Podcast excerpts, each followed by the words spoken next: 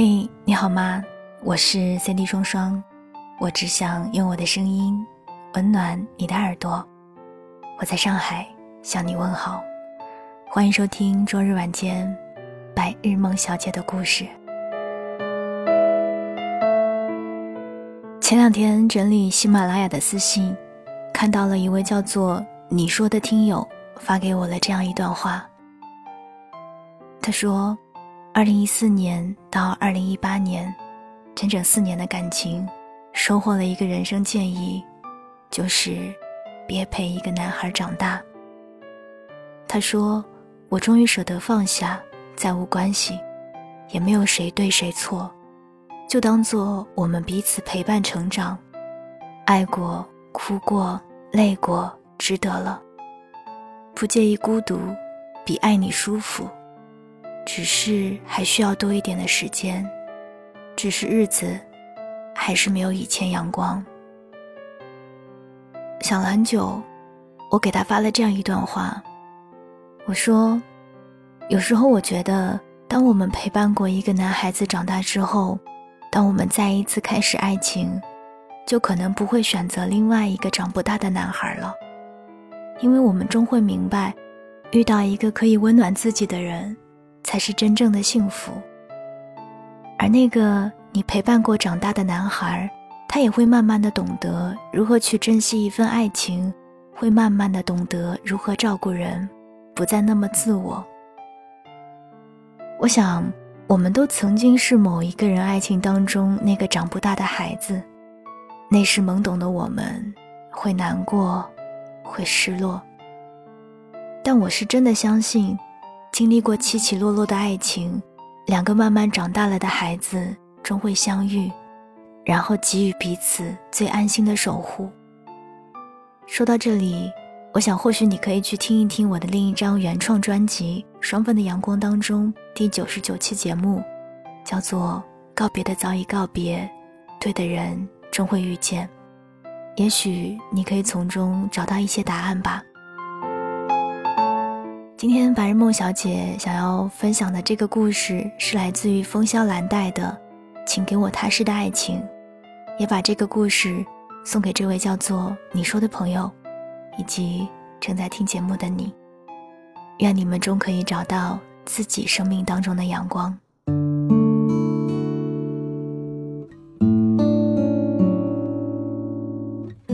女孩租住在最热闹的百花东街，百花东街没有花，它只是一条迟早会面临拆迁的老街。上面是老旧的住宅楼，下面开着很多商铺。女孩每天都要从百花东街来回两三次，一次是上班，一次是买菜，偶尔还会在晚上去旁边的湖滨街烧烤店买一碗炒米粉，因为男孩喜欢吃。每次他买炒米粉的时候，都是百花东街的夜市最喧闹的时候。街上的铺子里，白炽灯开得很足，牛仔裤、运动衫、鞋店五花八门的从街口一直开到街尾。在店铺门口还有各种小摊小贩，有卖臭豆腐的，卖十块钱三双的袜子，有手机贴膜，还有各种五颜六色的仿皮包包。他们的吆喝声像烦躁无趣的歌，吵得女孩心生焦虑。她每次去买炒米粉都很孤单，特别是她看到有情侣手牵手的在各个摊子面前瞎逛的时候，就会有一些难过。男孩不喜欢跟她逛街，也不担心她一个人去买炒米粉。他曾开玩笑地说，要是遇到歹徒怎么办？男孩说，在百花东街怎么可能呢？二十五岁的男孩很忙，却没有收入，他每天都闷着头待在屋里弹吉他写歌。女孩每天勤奋的工作，才勉强维持两个人的生活。所以即使楼下的地摊货十分廉价，她也什么都不敢买。繁华之下的生活像在夹缝之中，但女孩对男孩充满了崇拜和期望。他们在一起三年，他从第一次听他弹琴就开始喜欢他，每个傍晚他下班回来，男孩都会用修长的手指拂过琴弦，唱他新创作的歌曲。我明媚的忧伤开遍岁月的枝头，我坚韧的孤独填满生活的沼泽。女孩在火上煨着汤，一边择着菜，一边听她唱很多遍同样的曲调和歌词。男孩会中途停下来，拿笔把音符改来改去，有时候也会改歌词，比如把坚韧的孤独改成倔强的孤独。女孩觉得坚韧和倔强都差不太多，听歌的人可能更在意的是歌曲是否与那一刻的心情吻合而已，但她没有跟男孩探讨这些问题。导演李安没有出名之前，他的太太养了他六年呢，所以他也应该有足够的包容和等待，像坚实的地基，在忍耐的时光里不断浇灌混凝土，才托起一个高耸的未来。当汤和油烟的热气飘满整个房间，他们便哗啦啦收拾好放电脑的曲谱和木桌，在上面吃简单的晚饭。今天晚上男孩又想吃炒米粉了，女孩本来已经上床了，她躺在床上看一本会计基础，她打算考一个会计从业资格证，有机会可以帮一些小公司兼职做做账。但男孩饿了，他正在一个网站上跟一大帮搞音乐创作的人聊创作体验，并对中国流行音乐的前景做出了沉痛的悲鸣的斥责。只得爬起来，睡衣也懒得换，披了外衣提着拖鞋就出了门。夜空黑得像炭，很多摊子已经收摊了，店铺的白炽灯也已关闭，百花东街像一个被队伍遗弃的伤兵，释放着浓烈的茫然。女孩走到湖滨街第一家烧烤店，吃烧烤的人有七八桌，她递给老板十块钱，一份炒米粉带走，然后就坐在门口的小板凳上等。一个留着齐肩发的男孩背着深蓝色的民谣吉他走到旁边的那一小桌，小心翼翼地递过一张塑封的歌单，请问要听歌吗？十块钱一首。那桌的客人没有理他，只轻蔑地瞟了一眼，连歌单都没有接过来。男孩尴尬地抽回手，自嘲地挤出笑，又走到女孩面前，请问要听歌吗？十块钱一首。女孩想拒绝，因为他今天踹了二十块钱出来，本来也想吃炒粉，但想想这个月的房租水电费，他就只点了一份。可是长发男孩充满期待地望着他，眼珠黑得像今晚的夜空。女孩想起了家里的男孩，他也喜欢弹琴唱歌，一直在这个残酷的社会等一个光明的前程。或许这十块钱不仅可以换炒米粉，也可以让这个长发男孩在此时此刻对生活不那么尴尬和绝望吧。于是女孩掏出十块钱递给他，然后认真地拿过歌单来看，她点了一首《当你老了》，男孩便清清嗓子开始唱了起来。女孩虽然不会弹，但她耳濡目染了三年，他听得出来，这把琴不太好。男孩弹的时候，弦会反弹在琴颈上，发出撕裂的布帛声，但他的声线不错，低沉、软绵，淡淡的声调里夹杂着一些烟音，就像雨下了很久，浸进木头里，轻易就挥耗了那一些暴晒的光阴。女孩就那样安静地坐在小板凳上，淡蓝色的棉布睡衣印着几只卡通鸭子，她白皙的小腿从睡衣下伸出来，套进粉色的人字拖里，露出微胖的脚趾。夏夜的风盖过来，漆黑的夜盖过来，闪着霓虹的水泥大楼像城市的缩影也盖过来。他完全陷在了歌里面。男孩最后一声拖拖拉拉的拨弦才把他惊醒了，脸上居然有了泪。男孩有些吃惊，问他怎么了。女孩抹抹眼泪笑了起来，没什么，你唱得很好。长发男孩还想说什么，老板扯着嗓子喊炒米粉好了。女孩站起来接过装炒米粉的泡沫饭盒，瘦小的背影淹没在夜色里。最近男孩的心情不太好，他录的小样又被音乐公司退了回来，他发了很大的脾气，把所有曲谱像雪花一样从窗口扔出去，落在喧嚣的百花东街上。他说都是因为住的地方太吵，各种摊贩的叫卖声从早吵到晚，影响了他创作的灵感。女孩很心疼，她跑下楼去捡那些曲谱，谱子东一张西一张跌落在地上，有些被行人踩上黑色的鞋印。还好商店里的白炽灯够亮，女孩在熙来攘往的百花东街捡了很多。眼前突然出现了一沓曲谱，被那个背着吉他的长发男孩递了过来，他的眼底透着好奇和探究。是你啊，谢谢你，女孩说。遇见你好巧，你住在这里。女孩点了点头，长发男孩指了指路口的另一面。我住百花西街。哦，我先走了。女孩拿着曲谱跑上楼去，像一只奔跑的兔子。长发男孩看着她的背影，嘴角泛着笑。男孩还在窗口沉闷地抽着烟，他说搬家，必须搬家，一分钟都不能等。女孩只好从后面抱住他，把半边脸抵在他的后背上。他不敢跟他谈房租的贵贱，一说那个话题，他就会说女孩太世俗，怎能用铜臭的思想来亵渎音乐的神圣呢？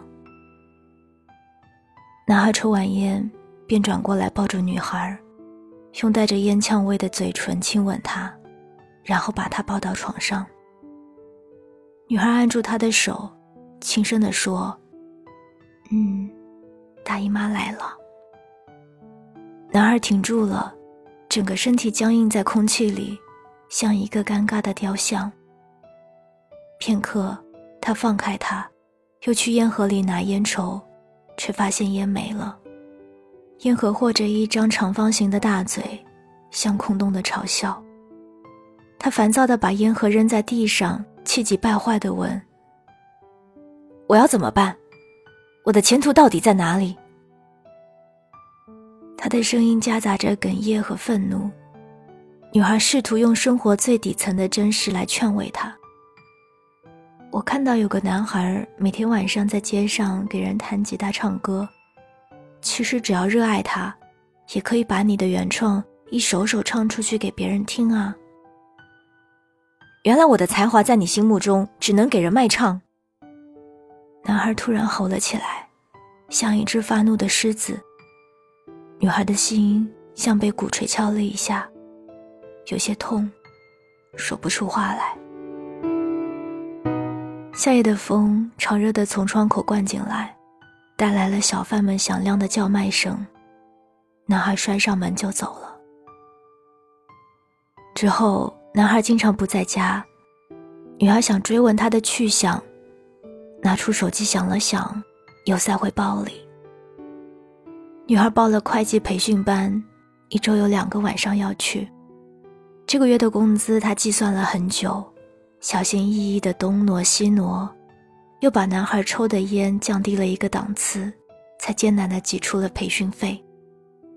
他想，这点小小的投入是必要的，等他有证就可以兼职赚钱了。可男孩根本不关心这些，他只关心他的创作，他的歌，突然会像和氏璧一样，被别人慧眼识玉。女孩在培训班上居然又遇到了那个长发男孩，他看到她有些惊喜，自然地坐到她的身旁。一节课的费用对于女孩来说不便宜，但长发男孩一直在课堂上小声地跟她聊天。其实她也很想聊的，好像很久都没有跟谁好好聊过天了。女孩毕业了三年，已经跟没毕业时完全不一样了。本来她以为生活应该是应接不暇的快乐，是一道接一道的彩虹，现在她不那么认为了。她觉得生活很苦，像一枚被夹伤的核桃，很难有一颗完整的人。长发男孩却很乐观，他说快乐不在于事情，而在于我们自己。女孩看看他的眼睛，想想也对。长发男孩的生活很充实，他白天在网络公司上班，晚上去夜市弹琴，还有抽出时间来上培训班。他说不要在年轻的时候就虚度了光阴，人生就是从一个体验到另一个体验。他问女孩那晚听歌为什么会哭，女孩说不知道，只是觉得孤独，夹杂着有一种漫环不清的悲伤。男孩露出心疼的表情，他在会计书里的空白处画了一张脸，然后添上一张夸张的大笑的嘴，女孩便笑了。老师讲的课，他什么都没有听见。晚上他们一起回来，长发男孩骑着一辆单车，后座刚好够一个乘客的位置。女孩一手帮他抱着裹着黑色琴套的吉他，一手抓住他的衬衫。那天的星星很多，像一只只眼睛，看得女孩居然有些不好意思来。她偷偷望着长发男孩，却发现他也刚好回头望她。她的头发在肩膀上荡起风尘，像被风吹的柳条，车头扭了好几下，才又平稳地在路上滑行。女孩好久都没有这样快乐过了，她的心里好像有一个花骨朵，一直在争着花瓣，说要开了，要开了。长发男孩把她送到楼下，他们互相告别，她噔噔噔地上楼去。楼道里的灯像炮竹一样噼噼啪啪地亮起来。可这样的好心情没能停留太久，女孩看到了男孩和另一个短发女孩在家里的床上，她的脑子里炸开了白光。他觉得完了，生活真的是一枚核桃，被夹得遍体鳞伤。他只能逃跑，又噔噔噔地冲下楼，楼道的灯再闪了一遍，却从欢快的爆竹变成了惊鸟的哀鸣。长发男孩居然还没走，他坐在单车上发着呆，他正奇怪于他的折返，却看见他的眼泪像雾里的雨，铺满了明月般的脸孔。当忧伤积累到麻木和乏味的时候，就变成了一个顺理成章的决定。男孩收拾东西走了。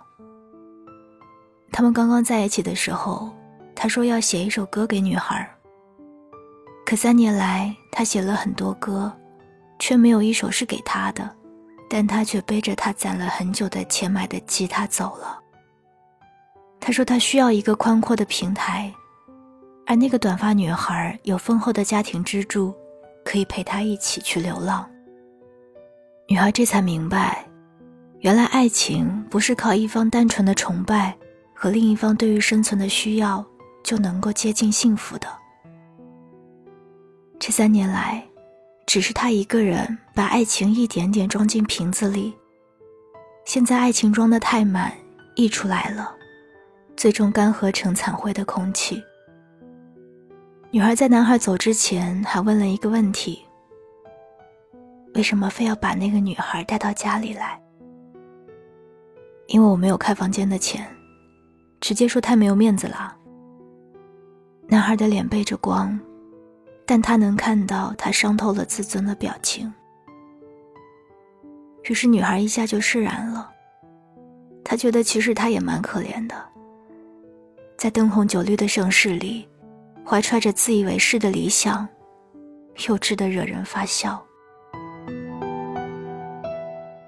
后来女孩把她和男孩三年的故事说给长发男孩听，那是她又一次坐在他单车后座上的时候，像在诉说一个与他无关的久远的故事，以一种平静的不带谴责的口吻，没有一点遭遇背叛的苍凉。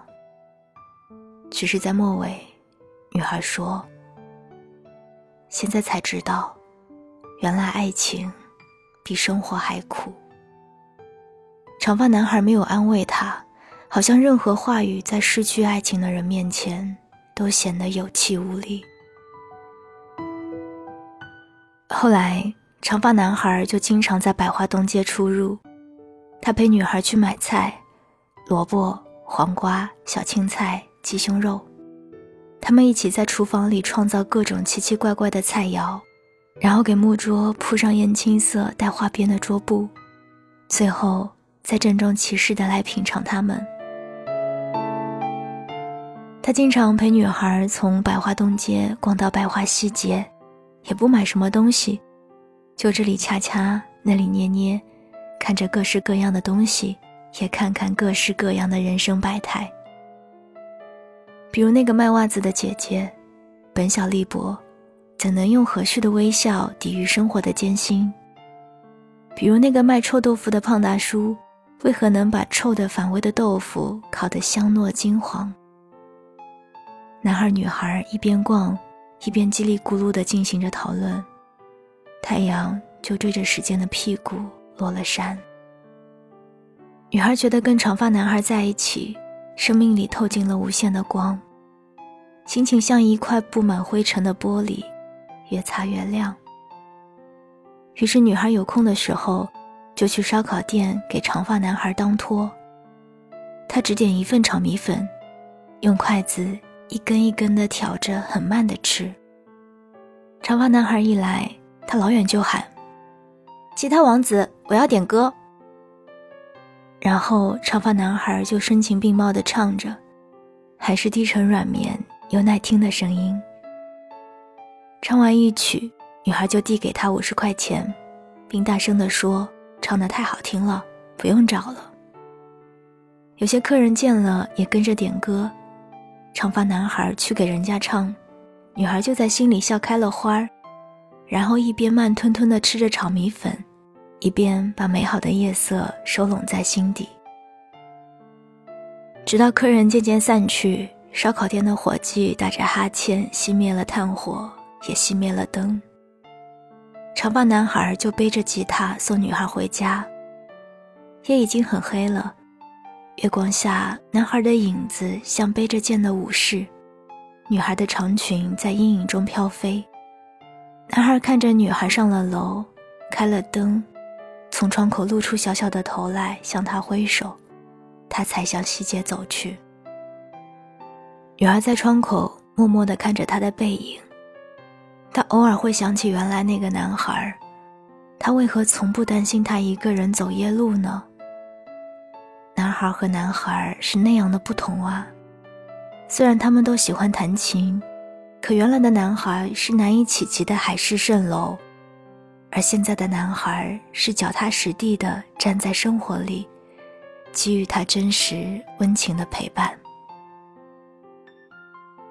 长发男孩没有跟女孩谈爱情，女孩也没有跟他谈，他们好像有某种默契，像两个同行的影子，却不知道在哪一个恰当的时机合二为一。